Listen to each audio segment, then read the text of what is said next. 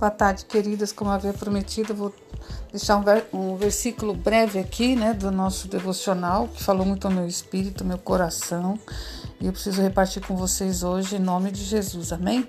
É, Mateus, capítulo 13, versículo 58, diz assim que Jesus, ele não fez tantos milagres porque é, eles não acreditavam em Jesus. Amém? Vocês conhecem essa passagem? E fala sobre Jesus está em Nazaré, né, ministrando, pregando, fazendo aquilo que era obra de Deus, e os fariseus não acreditavam nele. Os fariseus, os escribas, né, as autoridades da época, os religiosos o, o criticavam justamente por isso, porque não, Jesus não tinha honra na sua própria pátria, na sua própria casa, e seria Nazaré. E ele mesmo declarou isso. Então, queridas, quando nós não somos ouvidos muitas vezes né, pela nossa família, nossa casa, nossos amados, nossos parentes, é porque profeta não tem honra na sua própria terra, né, na sua própria casa. O próprio Jesus declarou isso. E eles o rejeitavam, desprezavam, não acreditavam. E você imagina, queridas, que naquela época era difícil Jesus provar que era filho de Deus, né?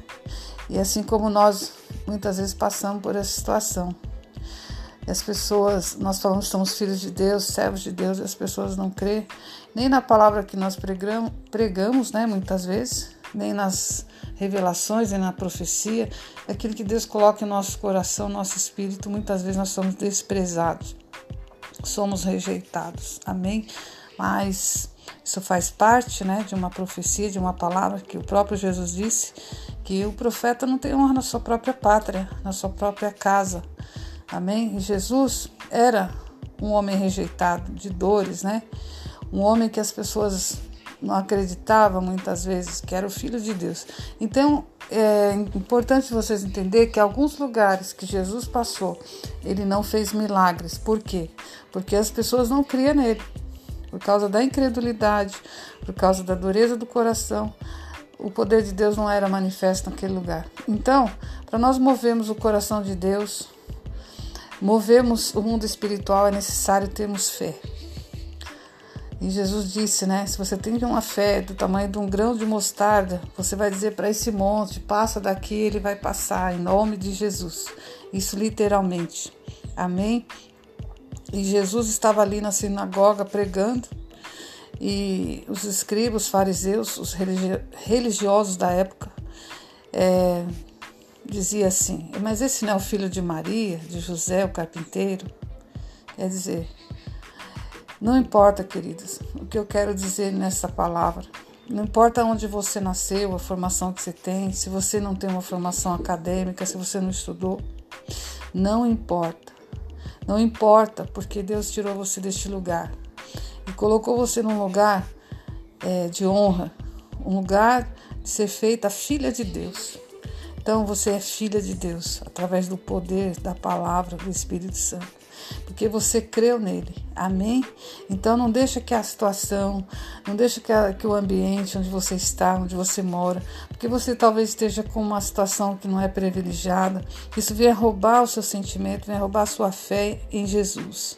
Amém? Para que Deus realmente possa é, fazer milagres na tua vida. Ele precisa encontrar em você um coração disposto, um coração que tenha fé.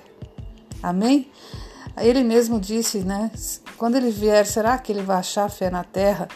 Então, que, nós, que Deus possa nos achar, Jesus possa achar quando ele voltar, mulheres cheias do Espírito Santo, mulheres que crêem na sua palavra, mulheres que o amam, mulheres que acreditam que Deus pode transformar essa situação que você está vivendo, financeira, profissional, familiar, sentimental, enfermidade, não importa. Amém? Não importa. Para que Deus faça aquilo que o desejo do coração, é necessário que você tenha fé. Porque sem fé é impossível agradar a Deus. Sem fé é impossível agradar a Deus. Salmos 37, 5 diz que é, agrada-te do Senhor e Ele satisfará o desejo do teu coração.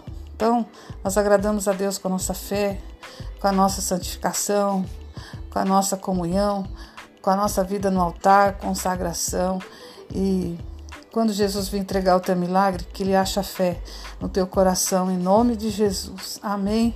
Assim como Jesus enfrentou tantas situações de incredulidade, de exposição, de desprezo, nós enfrentamos isso hoje.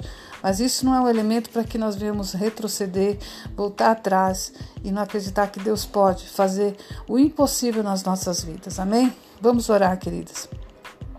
Senhor, nome de Jesus, Deus Todo-Poderoso, eu coloco diante do teu altar a vida das tuas filhas, das tuas servas.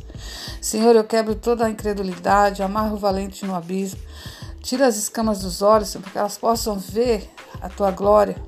Em nome de Jesus, para que elas possam sentir a tua presença e serem cheias do teu Espírito Santo. Que elas possam crer no milagre, no impossível e no inaudito, em nome de Jesus. Amém.